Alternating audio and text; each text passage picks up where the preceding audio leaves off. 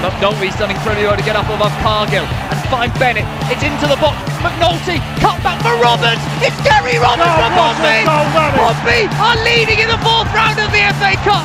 Marc McNulty, but a good chance by Doyle. For McNulty on the edge. Marc McNulty Oh, scores yes. for Pompey. Smashes it past McCormack. Won by Doyle.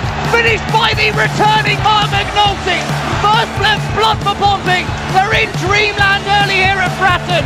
There's a through ball to Jamal Lowe. Jamal Lowe's onside. The flag stayed down. Jamal Lowe, nonchalant, fantastic, brilliant. Pompey will be promoted at this rate. That is it! Pompey are champions, they won League Two in the most dramatic of circumstances. The PO4 podcast with Hugh Bunce, proud to be Pompey.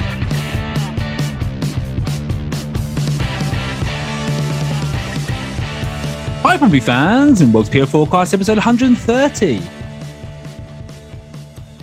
It was cold. It was a tough game to win, but it was three points for the Blues. During the podcast today is Freddie Webb. How are you, Freddie? I'm not so bad, Hugh. Thank you. Yeah, that Gillingham game, freezing. Second coldest I've ever been at a game, and probably my least favourite ground. S- sorry to Jules the Blood, but I really don't like the Priestfield Stadium whatsoever. No, the same. I, you know, you're a bit concerned it might. Is it going to stand up for that long? You know, the word "stand" seems a little bit subjective. Is it going to blow over? Yeah. Is it going to collapse? genuinely felt so cold in that stand. And but I wanted to put my hood up to keep my, my ears warm. If I did that, I couldn't hear anyone around me or anything that's going on. It was a bit of a weird experience, really. But we had a good day out, didn't we? Absolutely, yeah. Um, an amazing, amazing time catching up with friends, seeing everybody else at the stadium, the li- the limbs after the last minute goal. Perfect Saturday. Perfect Saturday. And I didn't get lost on the tube, uh, which is a bonus, which I thought would happen. I thought that was top work as well, Freddie. I was pretty impressed. You were already there before I turned up, looking rather hungover after too much tequila. Uh, yeah, and then uh, yes, and then uh, someone else decided to give you a tequila shot for the first alcoholic drink to try and get back on it, which was not nice. Not nice at all. Top Some work friends from are, Frowdy. anyway. Top work from Frowdy there. nice one. Yeah, I know. I know. anyway, let's get into it. We've got no Andy Richmore today still, so he'll be back to next week, hopefully. And Frankie's not feeling too well. So today it's just me and you, Freddie. Back to basics. Here we go. First of all, we're going to review the freezing win against Gillingham. Following from that, we did some reactions in the stand. We spoke to people before the game and afterwards, and I sort of lost my voice and made a muppet out of myself. So that's going on in the audio as well. Then we're going to speak to Brody, who works for Harrogate or Harrogate, as Freddie keeps reminding me it's It- it- pronounced. it- it is Harrogate. That's the, the proper way to pronounce it. All right, says the Yorkshire man. It's Harrogate, according to Freddie. So I'll go with his opinion as the expert Northerner on that. But we spoke to um, Brody from Harrogate Football Club. He, he works in media and does some YouTube stuff as well to preview the game against Harrogate. Finally, we spoke to James Mappin from the Wednesday Till I Die podcast to preview the game on Tuesday against Sheffield Wednesday. Right.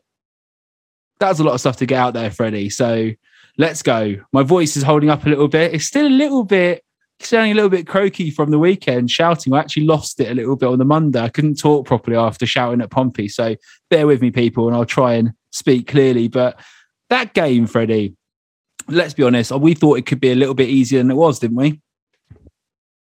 It had nil nil written all over it pretty much until the 90th minute. Uh, there are a few, ch- Pompey had a few chances at the beginning. Mahlon Romeo and Hirst forcing the double save from Jamie Cumming and the Gillingham goal, who I thought was one of their better players. He had an excellent game, deserved the clean sheet, really. But aside from that, it was it was ve- a, quite a turgid game, a very stop-start game for multiple reasons, um, partially due to tactics, partially due to refereeing. And, all five of us were, stood, were stood in the stand, getting frostbite in, our feet, thinking we've come all this way during, a storm and it's going to end in a nil-nil. We thought we thought it would happen. We, we definitely thought it would happen.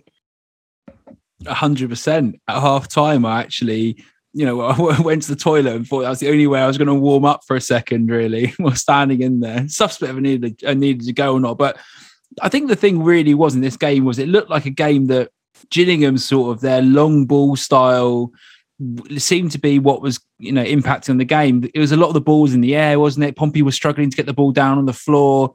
you know, Louis Thompson, Joe Morrell weren't getting on the ball. Not their fault. It was just very bitty. And Pompey really failed to establish the sort of press that we saw against Lincoln.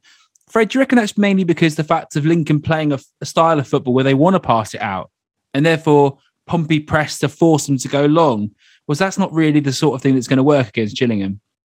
Yeah, I, th- I think Gillingham play, play, definitely played to their strengths and limited Pompey so much. Um, some of their players I thought were, were quite standout. Um, Danny Lloyd uh, at right wing back, I thought he he was a nuisance all game. He was a sort of winger who you hate on the other team because not only can he can he bring the ball out of his feet and take on a fullback, but he's also he's also lippy off the ball, get gets stuck in, falls over as well very frustrating player. Mustapha, Mustapha Carayol on the other side also provided a lot of Pompey, uh, problems for Pompey because Gillingham had a lot of width to try and put in those crosses into John Akinde and some other players. But it was obvious that tactically they were doing stop start stuff. There are instances where the ball was going out and either Lloyd or Carayol could have picked it up and put across into the box, but no, they let, let, let it go out for a long throw or they went down a bit easier before the penalty area by by a free kick, just to get a set piece in. Pompey could Pompey couldn't get as much of a handle on their game as they could have done. The weather didn't help, but it was more so the fact that Gillingham limited Pompey so much, and it wasn't just the stop start stuff as well. It was it was in the the data as well. They, they, they had higher accuracy in duels across the board, whether it was in the air or, or in possession or out of possession. They just won the ball back from Pompey a lot and definitely stifled the control that Pompey have had in uh, some other games. They definitely did that as well, didn't they? But I thought it looked like it was petering out for that nil nil because without Vadaine Oliver, your favourite striker in the league, they didn't really look like they had a real threat, did they? And that was sort of compounded when John Akinde went through one on one managed to sort of turn Ogilvie, challenges him a little bit higher up the pitch, hoping to win the ball, and it just he's managed to get through one on one, and in the end, it was quite a comfortable save for Bazunu. Do you think that that was the case that Gilliams didn't really have any players that could actually finish those opportunities, which is really shown in their their lack of goals that we talked about before the before the game? Oh, absolutely, yeah. Um, I thought Akinde had a reasonable game from a Gillingham perspective. He, he was an absolute nuisance to the centre halves managed it got away with a lot. He got away with a lot of persistent fouls. Definitely, he was definitely a presence, but he had no end product really. Like a lot of target men strikers, you see, only the real good ones have end products. Anybody can have a presence and cause some centre half some problems. But if it, if if the wingers stay out wide and he's not supported narrow, and if it, and if the striker himself doesn't have really a clinical edge at League One level, then they're going to have problems and they're not going to convert any chances. Pompey, I, I think, I still think, even though Gillingham made it so the game made it so a nil nil was a fair result, Pompey had the better chances, mainly in the first half. I thought Connor Ogilvie did very well. We talked about the Sean Raggett missing in the centre of defence and how that was going to play out as well. I thought Ogilvie did pretty well anchoring that middle. Obviously, he's not going to be quite as dominant in the air as someone like Sean Raggett, who could have maybe challenged Akinde a little bit better, uh, you know, sort of one on one in the middle there. And that might have helped us a little bit, stop, stop them having that out ball as much. But I thought in general, Connor Ogilvie did really well. What did you think about him playing in the centre? I really liked it. Really, really, really liked it. I don't think when Raggett comes back, I will I wouldn't keep Ogilvie in the centre and put Raggett on one of the wider centre half positions because we know we know what happens when Raggett gets isolated against the fast player. It, it, doesn't really work. But Ogilvie, I thought, commanding a defensive line like he did, um, battling with a striker like John Akinde, especially put, getting those key blocks in, putting himself about. That was he was he performed excellently. And he, and he said in an article in the news that he played centre half for Spurs and it was clear that he was comfortable in that position. He was definitely comfortable in that position, and he's definitely an option there going forward. Yeah, absolutely, mate. And um, the goal that came, Michael Jacobs obviously comes onto the pitch. It's a great substitution by, from Danny Cowley. We know what he can do. He's he's a game changer in that sense. And I know after the game he said about the formation maybe not suiting him getting into the starting lineup. But to bring him on at that stage of the game when we needed someone to add a bit of penetration to the team, Michael Jacobs comes on. He looks dangerous. He has that that one chance that goes through where the referee strangely calls it back because Gillingham players kept going down, holding their heads in the middle of the play, which I thought was absolutely outrageous. But just skipping past that for a second, so I don't dwell and moan about it. What did you think about the performance from Michael Jacobs and how he created that goal? It was such a key substitution, wasn't it? How many times we said that Danny Cowley's substitutions often changed the game? It's it's a complete 180 from where from where fans were thinking last season, where oh, it doesn't really matter what subs what subs happen. It's not going to change anything. Jacobs coming on, it was a brave sub. Cowley could have just left it and accepted the nil-nil draw, and it would have been a bit of a grim result. But at least Pompey wouldn't have lost. But no, bringing Jacobs on, playing him sort of as a uh, as a wing back, he offered so much going forward. Drove the play whenever he got on the ball. He was always an option, and he's not he's not afraid to take on players. And he took he took on about he took on two Gillingham defenders before getting that that cross come shot that goes into the back of the net and had everybody jumping up and down all over the place, which I loved. And yeah, he's slowly he's slowly but surely becoming an option. Yet I agree with him himself, where he says, "Oh, the formation doesn't suit him." No, it, not really. You could play him a bit more central, but he's so much better playing out playing out wide and tucking inside, taking on full backs. Him playing centrally would be a bit weird, in my opinion, but he's definitely an excellent option to have, isn't he? Yeah, absolutely. And I think Pompey came out today and said that the goal has now been officially credited to Michael Jacobs. I don't know if that's because they think the shot was on target, or I, I, mean, I'm I don't know how that works out. It doesn't look like it to me at all. But he'll take that, Michael Jacobs, he'll he'll take that as a win, even though he said own goal and Mahlon Romeo said on the thing, OG, OG. So he'll definitely take that one as a goal and chalk that up as his fantastic run of results um, continues with him in the side for Pompey. Yeah, no, excellent excellent run of results. What is it now? Seven games unbeaten. Eight games unbeaten, six wins, I believe, in all competitions. Yeah, exactly. Um, and not many goals conceded either. Um, One in the last six, I believe it is. Yeah, yeah. I mean, it just goes to show what what what any team, what any team looks like with a bit of confidence in them. Absolutely, the the, the players are definitely are definitely up for it now. They know what they're doing. They're helping each other out on seemingly on and off the pitch. The press is still as intense as it always was. The, the passing's crisper, and yeah, it, it, they, they, could have eased, the players could have just said in that game, "Oh, we don't really fancy it against Gillingham. We're going into a nil nil. Nil nil is not a great result." But no, they pushed. They battled the entire game, and yeah, it definitely definitely gave the fans a lot to jump up and down about in the stand. Yeah, talking about giving the fans something to talk about. Obviously, Danny Cowley gets booked at the end for celebrating a bit of passion. I think it's Kenny Jackett came out and said that's why I didn't do it. But uh, no, I don't even know. Do you even know what happens if managers get so many yellow cards? Is, is I don't think anything happens. I don't no. think anything happens. I think they just accumulate yellow cards. Otherwise, Joe Barton won't be able to manage a game ever again, surely, because he seems to get a yellow card every fortnight. I don't think it means anything, does it? So who cares? Let's be honest. But there is one man who cares about that, and that's Steve Evans. Now, the, the fat bastard himself. Some, some, some, of the some of the some of the quotes that I've got, um, I've paraphrased them. I haven't gone the whole hog, but some of the even some of the phrases are, just hilarious, aren't they?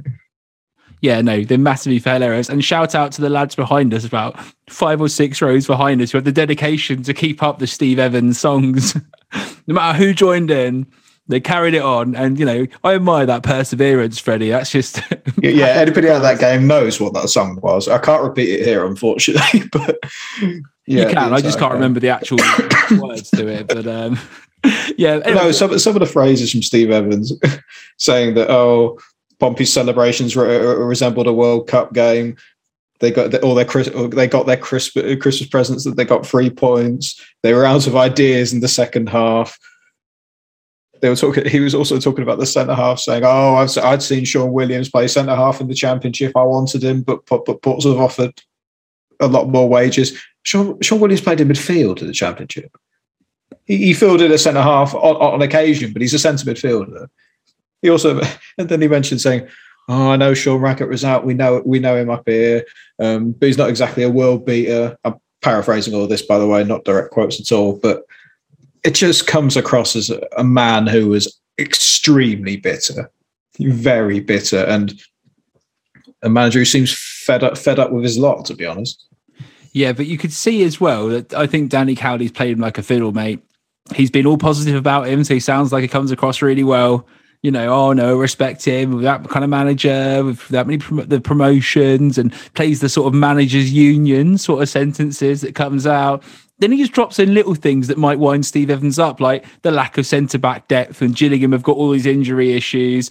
The fact he talks about having no centre backs available when Connor Ogilvie obviously can play in the middle and I stuff. thought, like I thought the funniest comment was where he, he uh, on the talk of over celebrating, he said, "I didn't even do somersault, somersaults or backflips." just top shithousery from a manager, really. Up the shithousing blues, mate. And I think Danny Cowley being in sync with the fans there, that's absolute class, mate. And yeah, uh, there's not really much more I can say about the Gillingham game, unless you've got anything before we move on. Well, there is one thing we have to do for the Gillingham game before we go. Well, the first thing is, is talk about the celebrations in the stand.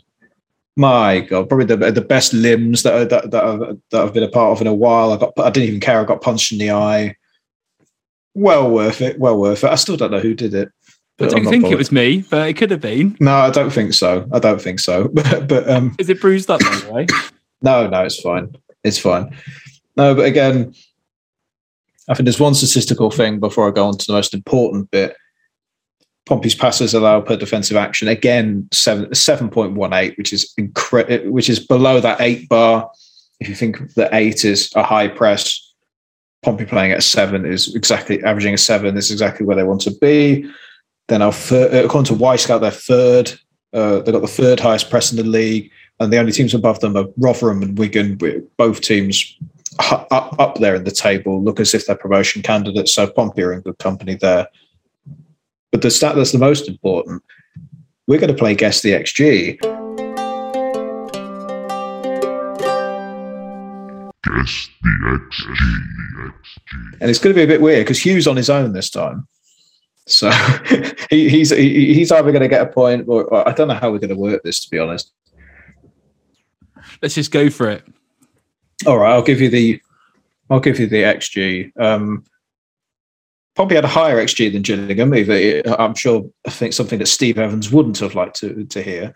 What was Pompey's XG for the total XG for the game at the Priestfield Stadium? So it's quite unlucky because I usually have looked this up, but I haven't. Um, I, I'm going to go with one. One isn't far off. It's not far off. It, it is 0.84. Right. Okay. Which is 0.84. The highest was um, the highest uh, shot was Mahlon Romeo's. He, he, you know the, the double save on the 11th minute. George Hirst cutting in, Yeah. Cumming Cumming palms it wide. Romeo hits the shot that, that hits the high shot. Looks like it's going top corner, but Cumming managed to make the save. Yeah, Pompey had the better chances in that game. What would Gillingham, show- like 0.4 or something like that? Po- 0.34.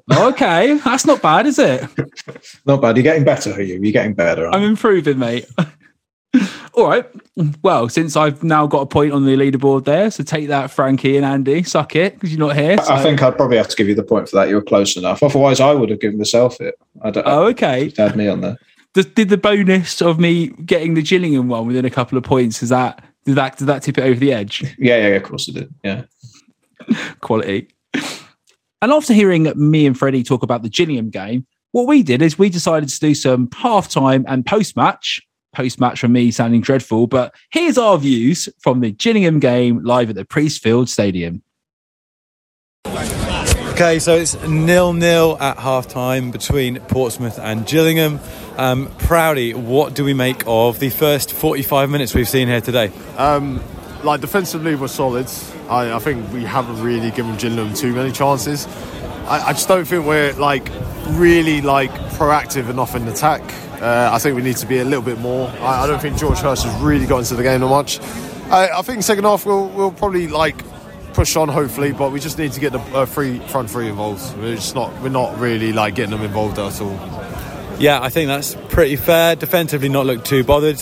What's the prediction for the second half, Proudy? How's this ending up? Just so we can make you sound really stupid on the podcast. I, I think we scrape a goal. We're one one 0 one 0 Goal scorer?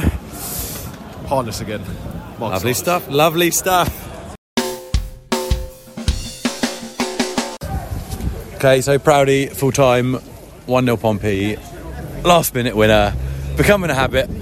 I think you predicted 1 0 half time. Thoughts on the second half, mate? Um, I mean, we made very positive subs. Uh, I think Jacobs, Azeez, and Harrison all coming on. Um, I think it shows that we obviously we knew what we wanted, which was the three points.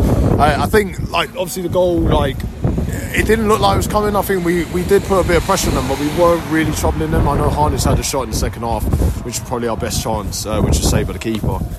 But yeah, like, you know, win's a win. It doesn't matter. There's Win dirty, wins in a innit? Yeah, Win six dirty. Six wins in a row. Oh, game's gone, phone's Uh, gone. But no, six wins in a row. Uh, can't complain. Uh, we just move on to uh, next uh, the next match, and then uh, yeah, hopefully get a free. You know, uh, hopefully get a win again. Up the fucking Blues. Up the fucking blues.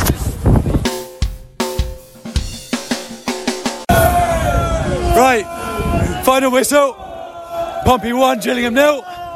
Hugh Bunce, what are your thoughts on the game, my friend? Mate, my voice is gone. I thought it wasn't going to come right at the end there, mate. Absolutely buzzing. What a winner at the end. Makes being freezing cold. Can't feel my feet. Voice gone. And he's at the wheel. Mate, It's you just go, passion, mate. You go proper farmery, proper Bristol. Danny's in a wee eye. I just don't know what's gone on now, but hey, go on, Pompey. All right, let's move on because I spoke to Brody from the Harrogate media team.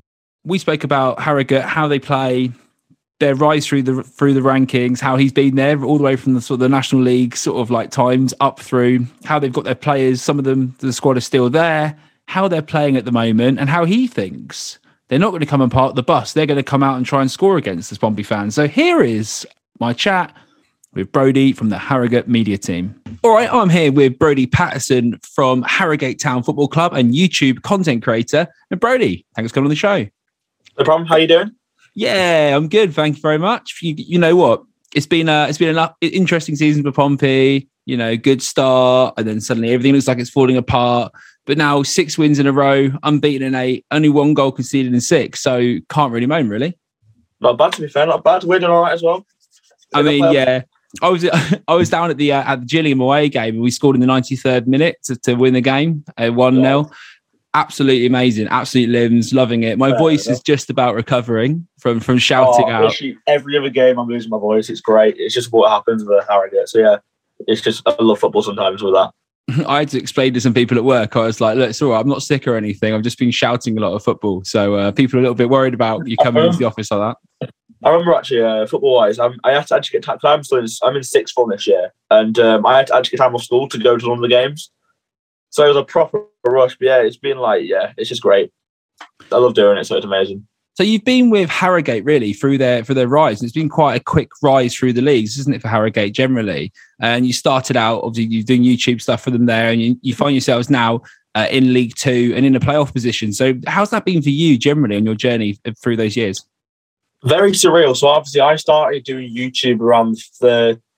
Well, I was 13 times. So the first season we got promoted. The first season we got promoted. So I was following town the season before that, and like, yeah, it's been a massive, massive rise. The thing I actually like about the club as well is a lot of the players still there from when we started. It's been like a like very, very close connection. I think the way Simon has dealt with it, and so is like Thirlwell and Paul and Paul Thirlwell. They've done unbelievable, and just it's just to see the club progressing in that way, especially off the pitch this season now it's been amazing. I'm, I'm really proud to be a part of it. And you say that you've got some of the same players going through the ranks and stuff. How would you describe the team's identity? Because when you've got a team that's like been played together like that, and obviously you add to the squad as it goes along. But what is this team? Because a lot of Pompey fans maybe aren't as familiar with Harrogate. What's this team's identity? How do they play? So it's we've got a very similar system. We've played the same system really since National League North. We love tacking. We our best formation this season is four three three. We like to get the ball out wide and just run at players. Diamond, obviously, you played last season in League in League One. He's unbelievable on the wing. I personally think he's the best player in League Two at the moment. Uh, so that we like, we like playing attacking football. We got Josh Falkingham, uh, George Thomson, a lot of players like that, and still in that first team that were there in Ashley North. So the cl- the club massively progressed, and these players have come along with us and improved massively. And to be honest, like if we got into League One, possibly I think these players could go on and play in League One as well. It's interesting as well because you know we are looking at Gillingham who are struggling against us in the last game. They had one player, Dane Oliver, who you probably know a little bit about through those for the non-league ranks, and then you looked at the goals scored after that, and they dropped off straight to three. But Harrogate have got quite a good mix, haven't they? You've got Armstrong up front; he's got nine in the league this season. Pattison yeah. at six, you know, Muldoon on six. So how how are the goals scored? Is is there more than one outlet to Pompey to be aware of? It's not just a, a Mark One player, is it? With Harrogate, it's quite scored by by uh, by group. Yeah. See, the one thing that frustrates by Harrogate is we don't shoot enough from long range. Like we just seem to get the seeing that Josh Falkingham, I love him, but he seems to always get the ball near Jarrett to play out wide and try and pull it across. But the last couple of games we've had it was Wrexham at home and I think it was Walsall away. Simon Power scored a free two free kicks, literally identical. A uh, little tap from Diamond. It was just a little curl to corner. It was beautiful. So we've seen to doing that, but we just like to play pass and move. And we play, we scored an, a brilliant team goal against Walsall kids know we cut the ball for about 40, 50 seconds and then put it in. It was amazing. But the thing I like this season, we have a lot of different players scoring. Whereas last season, Muldoon was, was the only real player that was up there top goal scorer wise. We've got like Armstrong, you're saying Muldoon, Pattison, Diamonds getting up there now goals. So it's a it's a lot of team effort. There's a lot of attacking force going forward, which is really really good. Pompey have got some quite good centre midfielders. You know, you're likely to play the likes of Joe Morrell. Obviously, he played in the Euros. Well, does play for Wales in the Euros in the centre there. Yeah. You know, Louis Thompson, and then players as well that you know come down from the Championship. Shaun Williams, Ryan Tunnicliffe, probably not going to play, but you know those those sort of players. Yeah. So, how do you think Jack's going to fare again playing against those sort of players? To be honest, I think he'll do all right. I mean, the way we play is obviously we play 4 3 3, so we have a normally a diamond out on the left hand side Armstrong and we have Power Thompson in, on the right hand side. But I think, I mean, Diamond this season's been unbelievable. There's been times in the league where he's getting the ball and there's three players going towards him and he's still beating them all. So I think if we, if we get the ball down and play and give it to Diamond, he's going to cause a lot of danger. I personally think he is good enough to be in League One. Couldn't believe when we signed him again. I thought some of them made a massive mistake, but I'm not complaining because it's a big signing on our part. And I think it's been one of the big reasons why we've done well this season. Sunderland making a massive mistake sounds familiar. I think probably fans can get on board yeah. with that. Yeah, but that's Sunderland fan as well. So yeah, I've had a, I've had a few conversations about all that stuff. So you've been through the mill as well, then. Yeah, yeah they're doing all right yeah. now, right? You you still happy under Lee Johnson? I mean, I'm not a Sunderland fan person, but my dad is. So like, uh, but yeah, I mean, and I think they're struggling. I know I know Johnson was close to getting sacked from what he told me, but I'm not too sure. No, all right. He's got to give him a bit more time and doing all right. But yeah, just focusing back on Harrogate for a second, I suppose, then how are the fans feeling about your position? I think you're currently seventh in League One with my minimal amounts of research that I've done, etc. So, yeah. what were the, what were the expectations at the start of the season, and, and you know where you find yourselves now? So when we, I mean, it's really weird because like we have some fans that like have high expectations, obviously, because of how well we've done. There's some fans like that are kind of being a little more realistic. But personally, at the start of the season, I would take mid table. But I think the start we had was unbelievable. We've so always seen to start off a really fast pace, get a good amount of points, and team drop off. And this season we've seen to drop off a little bit, but we've bounced back. Whereas last season we completely dropped off, and we were kind of close to being like near the relegation zone. But this season we've just kind of kept the main, kept the rhythm and maintained it. But I think a lot of fans are aren't surprised where we are. But I, I mean, I think we all know ourselves. We could see ourselves going higher, maybe pushing for the automatic. So we just, I mean, the the whole thing about Harrogate is aiming high and just trying to be do one better. I think the way we go as a club, it kind of shows it on the pitch. And obviously, Pompey aren't a complete stranger to Harrogate fans. Obviously, obviously played each other before in recent times. Ronan Curtis scored that that beauty of a goal yeah. from distance, absolute tackle that was, and then went over and shushed your fans. And is that, yeah, is, that, is, it, is he going to be a player that's he's going to get a bit of stick from the travelling support? To I don't think there were. I'm not really sure how many fans will go down on Saturday because obviously the distance. And I mean, fair play to there's a lot of our fans have been to every game this season. I think there was like about 40 of them went to Crawley, which is unbelievable on a Tuesday night. Um, but I think that, to be honest, a lot of our fans, for some reason, at the moment, love singing the LA, LA, LA song we have, and that's been going constant for 90 minutes. So I think our fans will be very, very loud on Saturday, depending how many we bring, but obviously, but we just continue to sing. And I think there won't be any like bitterness from what happened in the past. I think we'll just be looking forward to enjoying the day. Because to be fair, it's a big day for us. I think it's the second or third time we've been in, in the second round, and I think it's just going to be an amazing day. It just shows how far we've come as a club. And are you going to come out and attack us, or is it going to be one of these situations where a team comes and sits deep and parks the bus, as Pompey fans would say, in front of us and tries to to frustrate the team and, and stop Pompey playing? Because you know, at the moment on Danny Cowley, uh, we're going to play with wing backs mm. on one side. So you've got Mahlon Romeo on one side. You know, he's very quick. Who will attack your left back, and and we'll try and get forward. And if you let us establish that getting forward, yeah. it, it can be quite difficult for you. So how do you think Harrogate are going to play against Portsmouth? To be honest, I don't think Harrogate Town will change how we play. We always like going like starting on the front foot, first 15, 20 minutes going at teams and being really attacking. I don't think that'll change. I think personally, I think we'll just play how we normally play. I think we played we played Carlisle away last Tuesday. We we, we kind of sat back, which was really weird for us. Then we went to Swindon on Saturday and we got a point where we played really attacking football. So I think against you lot, I think our best bet is just to attack and get the play out wide and just try and play how we normally play. Because honestly, when we play or when we're on our day, it, we're unbelievable at times. So it'll be interesting to see how we do. And is there anything you want to ask me about Pompey in particular? Any any info you want to get from our side? It's that guy still there that rings the bell? Because he was at, he was at the home game. All you, all you could hear was a constant bell ringing. He's always there, mate. He's always there. Legend. Love him or hate him, very marmite yeah. figure at the club. So yeah, he will be there. Yeah, but yeah, I trust I don't really know what else to say really. I mean, the Pont obviously you're a massive team. You won the FA Cup, so it's just um, going to be a great experience really for us. Yeah, and the uh, prize obviously is a place in the third round. So I'm just gonna just gonna kick it into the interesting bit here, Brody.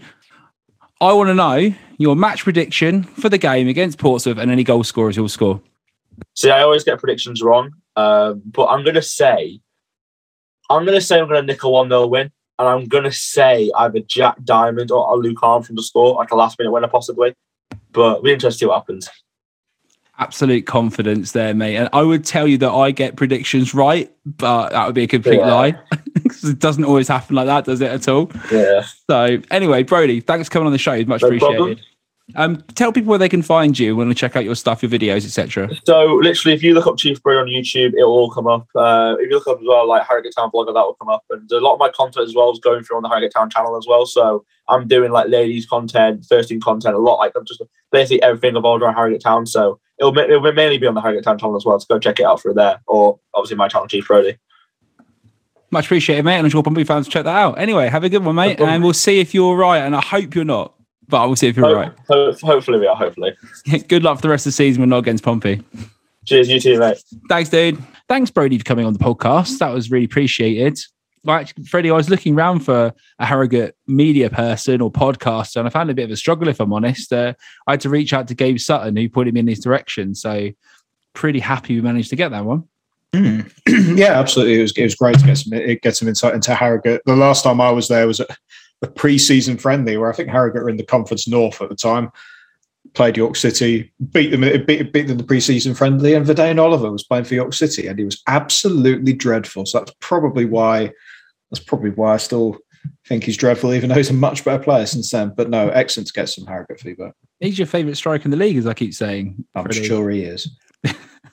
yeah. Anyway, so let's get into what we think about the Harrogate game here, mate, because it's not going to be an easy game, is it? Especially when an underdog comes to Fratton Park. Sometimes you think these teams will come quite defensively and sit back, but I was when I was chatting to Brody, one thing that stuck out is apparently against Swindon, they came out to try and really press and win the game against them. They will play the ball wide, they will put balls into the box and try and attack us. So it'd be interesting to see. Do you think that Harrogate will come out and do that against Pompey, or are they just going to sit back and try and counter punch us right to death? No, they'll do the former, won't they? they will. They will because what what do they have to lose? Really, it's an away game. It's an away game at Fratton Park in the FA Cup. They could play defensively and try and get a replay, but I don't see why they would.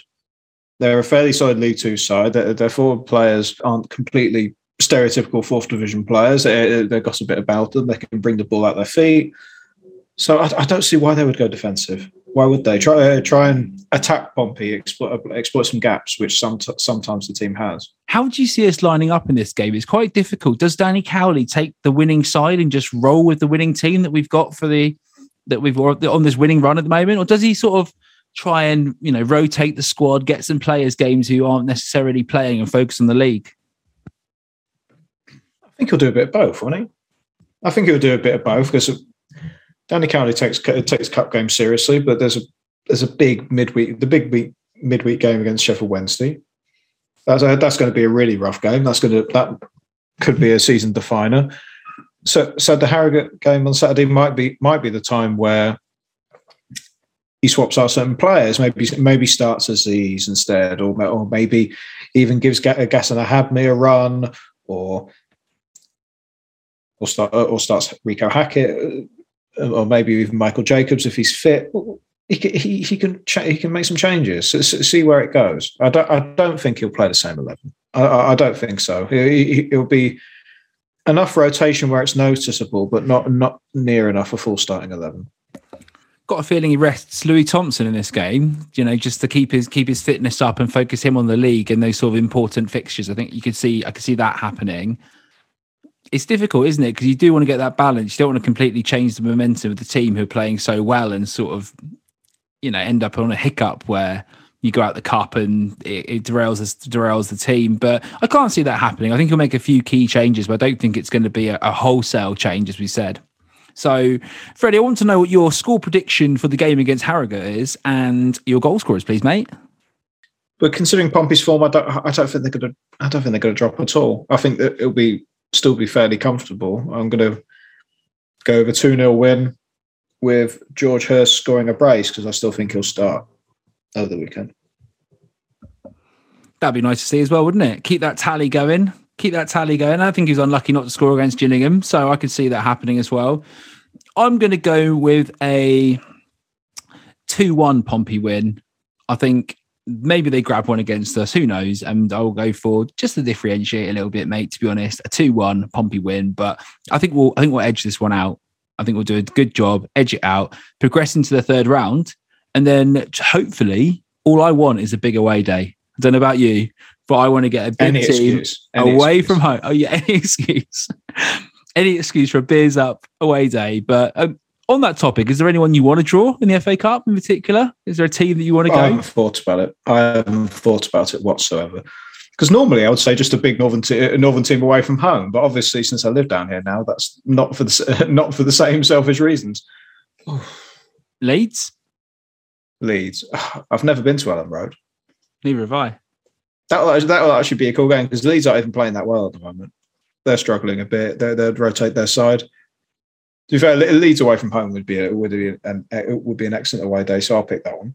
Yeah. So let, let bring on the uh, the away day to QPR then, as always in in the cup, right? Probably or or Bristol or Bristol City at home or you know so- something not not very exciting. Now we've cursed it as well. Really talking about this, haven't we? Talking about the next round on the podcast. Yeah, no, that's, that's not a great thing. That's not a great thing. Bro, Brody's probably thinking, well, who, who are these two? A bunch of Who are these two? Just missing. Harrogate already. Yeah, that's when you get thumped 3 0 now, and uh, it's going to be sound clipped and posted in the Harrogate official channel website, and or maybe just dubbed over a YouTube video. Oh god, oh god, I can see it now. All right, let's get into the next bit because we also have the game against Sheffield Wednesday on Tuesday. And we don't always preview the Tuesday games, but I thought this was a big enough game that we wanted to preview it really. Obviously, Sheffield Wednesday playing well around us as well in the league, ahead of us, but this is a massive game. Pompey have been on uh, obviously a really good run at the moment, but this is going to be a really tough test. So we spoke to uh, James Maplin from the Wednesday Till I Die podcast we obviously spoke to him about how the season's going, Darren Moore, and just generally about how we think they're going to do against us. So here's our interview with James from the Wednesday Till I Die podcast. All right, I'm here with James Mappin from the Wednesday Till I Die podcast. And James, thanks for coming on the show. No problem, mate. Thanks for having me. No, welcome. And uh, obviously, being one of the teams that's been joining the joining League One, sadly for you, but obviously nice for us. Uh, it's the first time coming on the show, so just starting at the beginning of the season. What are Wednesday's fans? You know, what do they think you should be doing this season? Was it promotion or bust for Wednesday? Uh, it's a funny one, really, because at the back end of last season, when we got relegated, um, speaking to many people, including myself, I was dreading this season, to be honest. Uh, with the, the players that were leaving, um, we hardly had a team at all. Like all the best players were leaving, although you could say those best players got, got us relegated last season. Um, yeah, it, it didn't look good. Um, but then throughout pre-season, we had what 14 signings. You know, some fantastic signings in Gregory, uh, Dennis Adeniran. You know, there's a whole host of signings that we that we'd made, and just the yeah, we, we, we wanted to go up. Like, and I think the way we started the season as well, I think we got a bit giddy uh, to be to be perfectly honest. But yeah, I think it, it was strange how the mentality shifted from from that of being we're going to struggle to that of being we're going to walk the league kind of thing. And uh, yeah, and here we are now, kind of neither neither or really. We've um, had a good start, shaky in the middle, but we have picked up a little bit of form uh, recent in recent weeks. I have to ask about some of the signings that, Wednesday have made. Lee Gregory seems like a coup already, doesn't it? Seven goals and four assists in his league games. Um, he, he's a goal scorer, and that's something that we've missed. Um, I'll give you a statistic. 2012 was the last time we had a 20 goal a season striker, and that was uh, that was Neil Mellor. So um, yeah, and, and, before that, I think it was Steve McLean back in 2005. So since the since the millennium, we've had two 20 goal a season strikers, which you know that's poor. Really, we've not we've not really had a goal scorer even even in the season where we got into the playoffs. Um, in the in the championship, we still didn't have someone that scored twenty goals a season. And I, I think Gregory is that man. Uh, if we can keep him fit, he's fox in the box, you know, six yard box. Give him a sniff, and, and he'll put the ball in the back of the net. And yeah, when we when we signed him, our that that was one of the signings, and probably one of the best signings that we did make in that in that transfer window. To be honest. He seems to be supported by the rest of some of the other players very well. I've, I've noticed Florian Kamberi play as well. He, he was brought in. Does he, he play? Cra- he was crap at the start of the season, by the way. Was he? awful, absolutely awful. But uh, yeah, yeah, yes. To be fair, I mean, on the podcast we've said in recent weeks, like you know, we hold his hands up, and he has actually put a shift in, and, and he had a few weeks out of the side, and and since he's come back in the side, um, in the last four or five games, he has done you know brilliantly. Like and him and Gregory have kind of worked a bit of a partnership together, which is always good to see.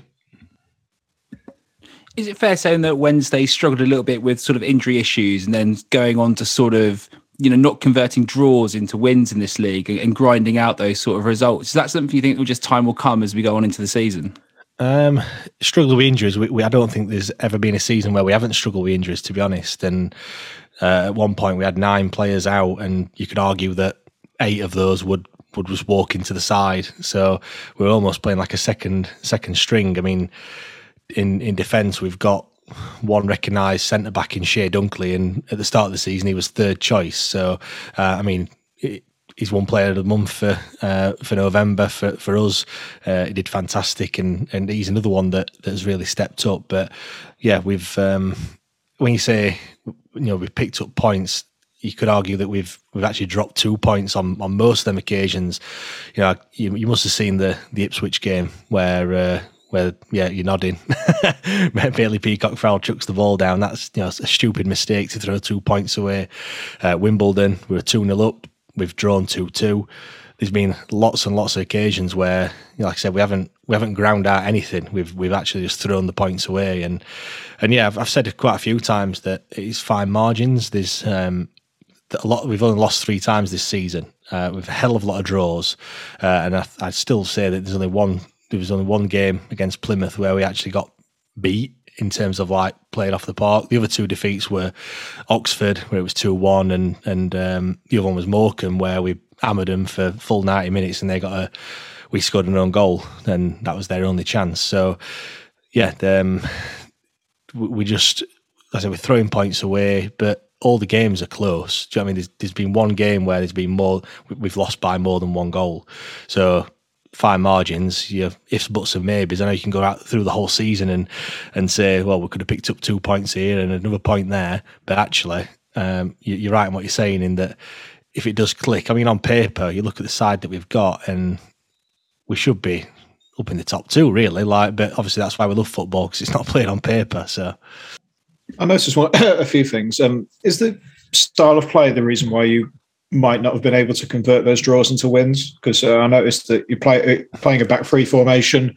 Pompey struggled earlier in the season when they implemented the back three. There were gaps in defence. Is that the same thing? Is that a worry, or is it just um, a case of individual errors just costing uh, costing Wednesday points? Yeah, the individual errors massively. Like, I mean, the, the recent three games, you know, we've um, picked up seven points. You know, should have beat Wycombe. It should have been nine, to be fair. Um, they, the way they played, they were you know didn't look like they were a team at the top of the league. To be to be fair, so that's that was a bit of a disappointment. But in terms of the style of play, uh, it's only recently that we've actually kind of we, we, we, we've. It was very slow to start off in the season. Like very slow, very predictable, very tippy tappy football. I mean, we've got good players in that middle of the park. We were playing with Barry Bannan. Um, obviously he plays every single week. Uh, we had Lewis Wing as well, George Byers, who were good footballers, but we found out that that that that doesn't work in this league. I mean, when you come up against clubs like yourself or like a Wigan or a Sunderland, then yes, that, that style of football will work because you've got two good footballing sides. But when you come up against a, a Wycombe or a Gillingham or a Morecambe, they're just going to you know battle hard, and, and that's not really what you want. So we partly has been partly been forced with the injuries that we've had. The, the style of play has had to change a little bit, gone a bit more direct, and we've seen to um, get more get more results from that. We've been yeah we have been playing three at the back. Uh, I think that's you know down to the fact that we've got no defenders whatsoever. So our hand's been forced a little bit. But uh, but yeah, in the past three weeks, it seemed to be seemed to be working, getting getting out wide. You've probably seen if you've been been looking the amount of chances that we've been creating. I think we've had something like 50, 50 odd shots in the last three games. So um, that was an issue at the start of the season. Now we are creating a lot more. For me, it's been quite an interesting game because both of us play three at the back both of us had sort of defensive issues. You know, we played a game against Gillingham in our last game where only Connor Ogilvie, who, you know, arguably is a centre back who has played left back, was a recognised defender at the back there with Shaun Williams uh, and Kieran Freeman filling in. He's a right back in the middle. Pompey also like to play it wide, but to the wing backs and try and play through those wide triangles, try and get the ball moving on the floor if possible, and try and, and try and play play it out. And if you guys are then going to try and hit us you know, away from home, go go a little bit more direct over the top. I think it's going to be quite interesting. And how do Wednesday deal with a team like Pompey who are like, who are keen to press you high up the pitch uh, and win the ball back in that sense? Uh, we, we, do struggle when we get pressed. To be to be perfectly honest, um, you know, saying that we have got some fantastic footballers when you when you look at you know Barry Bannan he's someone that can he's, he's like a magician and he? Put him in a tight tight spot and he can get out of it. Massimo Luongo who's come back from injury he's played um, in the last two or three games. He's you know undoubted we've missed him so much this season. He's, he's only played one you know before he came back he's played in one game was that that was against Rotherham and he absolutely wiped the floor with him. That was earlier on in the season. Um, he's a key key player. So um, it's, it's a strange one because the, the amount of injuries that we had and players coming back. I mean, Josh Windass is another one that's just come back from injury. I mean, he's the one that's you know he'd not played at all this uh, this season. So um, I think it will be a good uh, a good match. We tend to play better against the sides that do tend to play a bit of football. Um, you know, we're not just going to let you have the ball. We we we like to have the ball as well, but like I said, we are being a bit more direct you know, it's nice to see that you get the ball out wide. We do, we do too. I mean, you might have seen Chey Dunkley wins pretty much everything in the air. Um, so even though defensively we've we've we've lost quite a few players to injury, um, when it comes to corners and stuff like that, he's he's I think he wins 12, 13 aerial duels every game, and then your next our next player's won four. So you know he's he's uh, he's good. I mean, yeah, he'll, it'll be a, a tough test. Uh, you know, down at your place, um, obviously away from home, but it's one I'm looking forward to anyway. Okay, let's get to the meaty bit of the podcast and let's just roll into the last bit and say, I'm going to ask you, James, for your score prediction for the game and the goal scorers, please, mate. Go on then. Well, we haven't kept a clean sheet for a while, so uh, I think there's going to be goals in it. I've always said if you can win a game, our games at home, and, and pick up points away from home, then that'll stand you in good stead we've had decent runs so far. I'm going to say it's going to be a 2 2 draw. I'm going to have goals from two from Gregory. I'm going to go for. You're on fire, man. James, tell the Pompey fans where they can find you and look up your stuff. Yeah, no problem. So, uh, yeah, it's the Wednesday Till I Die podcast. Uh, you can find us on all uh, podcasting platforms. You can also find us on social media. It's just at WTID Pod. That's on Facebook, Twitter, and Instagram. And since I'll be there anyway, we'll be sharing your podcast across our network anyway. So fans, just click the link and you can find out where to find him. James, it's been a pleasure, mate. Cheers for coming on. No problem. Thank you. Cheers. Cheers. Thanks, James, for coming on the podcast. Freddie, it's going to be a tough test, isn't it? Lots of good players in that Sheffield Wednesday side, a team that are very difficult to beat as well at the moment. A massively difficult game. James mentioned on paper that team's got quality up and down the pitch got Bailey Peacock Farrell, a former international goalkeeper. Yes, he made that rick where he uh, where he dropped the ball and cost cost the Owls three points, but he, he's still a solid enough keeper if he plays. They've got Barry Bannan in the middle, arguably the best player in the entire league. Oozes class, top name as well. Yeah, yeah, uh, uh, and great with the alliteration, which you likes. a sort of player who can create opportunities in any style of play. He can play the ball direct. He can play the ball short. He can dictate the tempo in midfield. Excellent player. And also, obviously, Lee Gregory up front, seven, seven goals and four assists. He, he, he's their main poacher. He's the, he's the outlet for, for most of their attacking options. Um, Pompey will have to man mark him as best they can. I think Sean Raggett has to be on his has to have a very good performance if he plays against Wednesday, and he'll have a, he'll have a very big job marking Gregory for most of the game. But no, tough side. Darren Darren Moore's an excellent manager. We see, we've seen Pompey played against his his sides before, but but now he's managing a side with a lot of quality to it. They're very adaptable. They can adapt their style of play in so many different ways. Like James said, to either go more direct or, or to or to control the ball, di- uh, dictate where it goes. So it's going to be it is going to be a very tough game, but but Pompey will have to get a result if um, if promotion's on the cards or not. Absolutely. So it's one of these things now. Obviously, we spoke to James about his prediction and he predicted a 2-2 draw Freddie but i'm going to come to you now and ask you what you think your score prediction for the wednesday game is and goal scorers please am i going to be overconfident predict two pompey wins i'm not sure because I can't, I can't go two all because that's what james said i'm going to go 3-2 pompey win it's going to be a manic game Ch- ch- chances at both ends of the pitch. I think Wednesday will get their opportunities. I think Lee Gregory will get a brace, but with the confidence flowing through this Pompey side, with the with the press that they're implementing, with the crisp passing that they're, they're putting in very well, and basically their ability to create higher quality chances than, than their opposition recently, I'm going to go with Hirst, Curtis, and Harness all to get one goal each and we'll see it out and climb the table even further. Liking the confidence. I've gone for a 1 1 draw. I think it's going to be a tough game. I if you say my predictions are boring. Well, you know, I'm usually the over optimistic one, aren't I, Freddie, with these predictions? Well, well, well, not anymore. If you're predicting a 1 0 draw, surely. Well, look, I'm going to go for a 1 1 draw.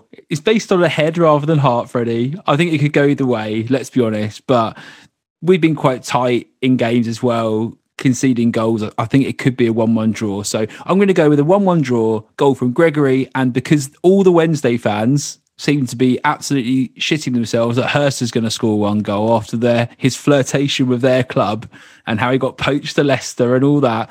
It's a fairy tale story set up for George Hirst to bang one in against them and get a 1 1 draw for Pompey. All right.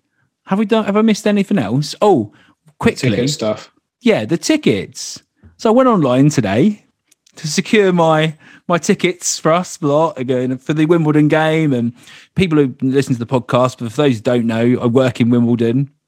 So for me, it's know, one of the close games. Also, travel down to Pompey each week to play. Um, not to play, travel down to Portsmouth to watch us. Watch I was going to say, play. you're in the stand with me, not on the pitch. yeah, exactly. Um, and oh yeah, I went on went online a few minutes early, and unfortunately, all the tickets were gone. And it seems the club released them a little bit early. Although I would say that they've only sold us a thousand tickets when the stand apparently holds one thousand four hundred odd as an away allocation. So maybe some more tickets get leaked out for after that, after selling the first thousand. Not sure, but that's a possibility. So it's just a shambles, isn't it, Freddie? If you say the tickets go on sale at half five, you've got to just you've got to keep to that, haven't you, and set them at half five. It's, it's pretty shambolic, isn't it? And it's an it's another administrative error for Pompey. Uh, they've made, and the club have made so many, so many this season for, from the ridiculous queues uh, in the first few games of the season where they changed the tickets, um, where they implemented the contactless things, and and some of the other bizarre decisions for admin. People not being able to get on the ticketing website at all, not being able to um, get tech support with it or anything. It's I don't know. So it, there always seems to be a reason, even it, regardless of form. Whether Pompey are doing really well on the pitch or that period they were re- doing really badly, there's always something going on which frustrates people. And eventually, eventually, fans are going to crack. They're not going to want to go, no, no matter how well Portsmouth do on the pitch, and they're going to be eventually alienated by all the nonsense that goes on. And it's hard to get fully on board with the club, the club off the pitch if these sorts of things are happening all the time. Although something to cheer you up, Freddie, I've heard that all season ticket holders can now go and queue up to collect their season ticket pin badge at the club shop now, which just sounds like an even bigger reason to queue up to collect your badge. Post it out. Queue? Post Another it queue? out. Oh God! Post it out. I mean, if, if you get You a do realise how much envelopes and first class stamps cost, mate? I don't want to have to stand in the pissing rain in the middle of, you know, in, in December to collect my pin badge. Put it out in the post, you cheap bastards, and let me collect my badge because I'm not queuing up at outside Again, the. again, it's not it's not a good look, is it? No, It's just not, and it gives and it gives certain people another stone to throw, doesn't it? Uh, Towards the ownership, no matter no matter if you like them or not, it gets very frustrating. Yeah, yeah. Anyway, moan over about the logistics of what's going on at the club because I think we finished the podcast ready today. I think that's it, isn't it? So thanks for coming on the show. Always a pleasure, dude, and it's uh, always nice to be on the pod and chat about Pompey. Always a pleasure. And uh, thanks to all those people as well who have repped us online for the Spotify Wrapped thing. As you know, the podcast I listened to the most this year. That is really cool to see. We really appreciate you posting it. And yeah, little things in life, right, Freddie? Who can be annoyed at ticket sales and pin badges with that sort of niceness coming from the listeners? No, I, I can't be bothered to get annoyed about those small things. It, it, it- whenever I see those amazing comments about the show, and it definitely reminds us why we do this. So thank you so much. So until next time, play out Pompey. You have been listening to the PO forecast for Pompey News Now, available on SoundCloud, Spotify, and Apple Podcasts. Follow PO Forecast and Pompey News Now on Twitter for more information. And there is the full time whistle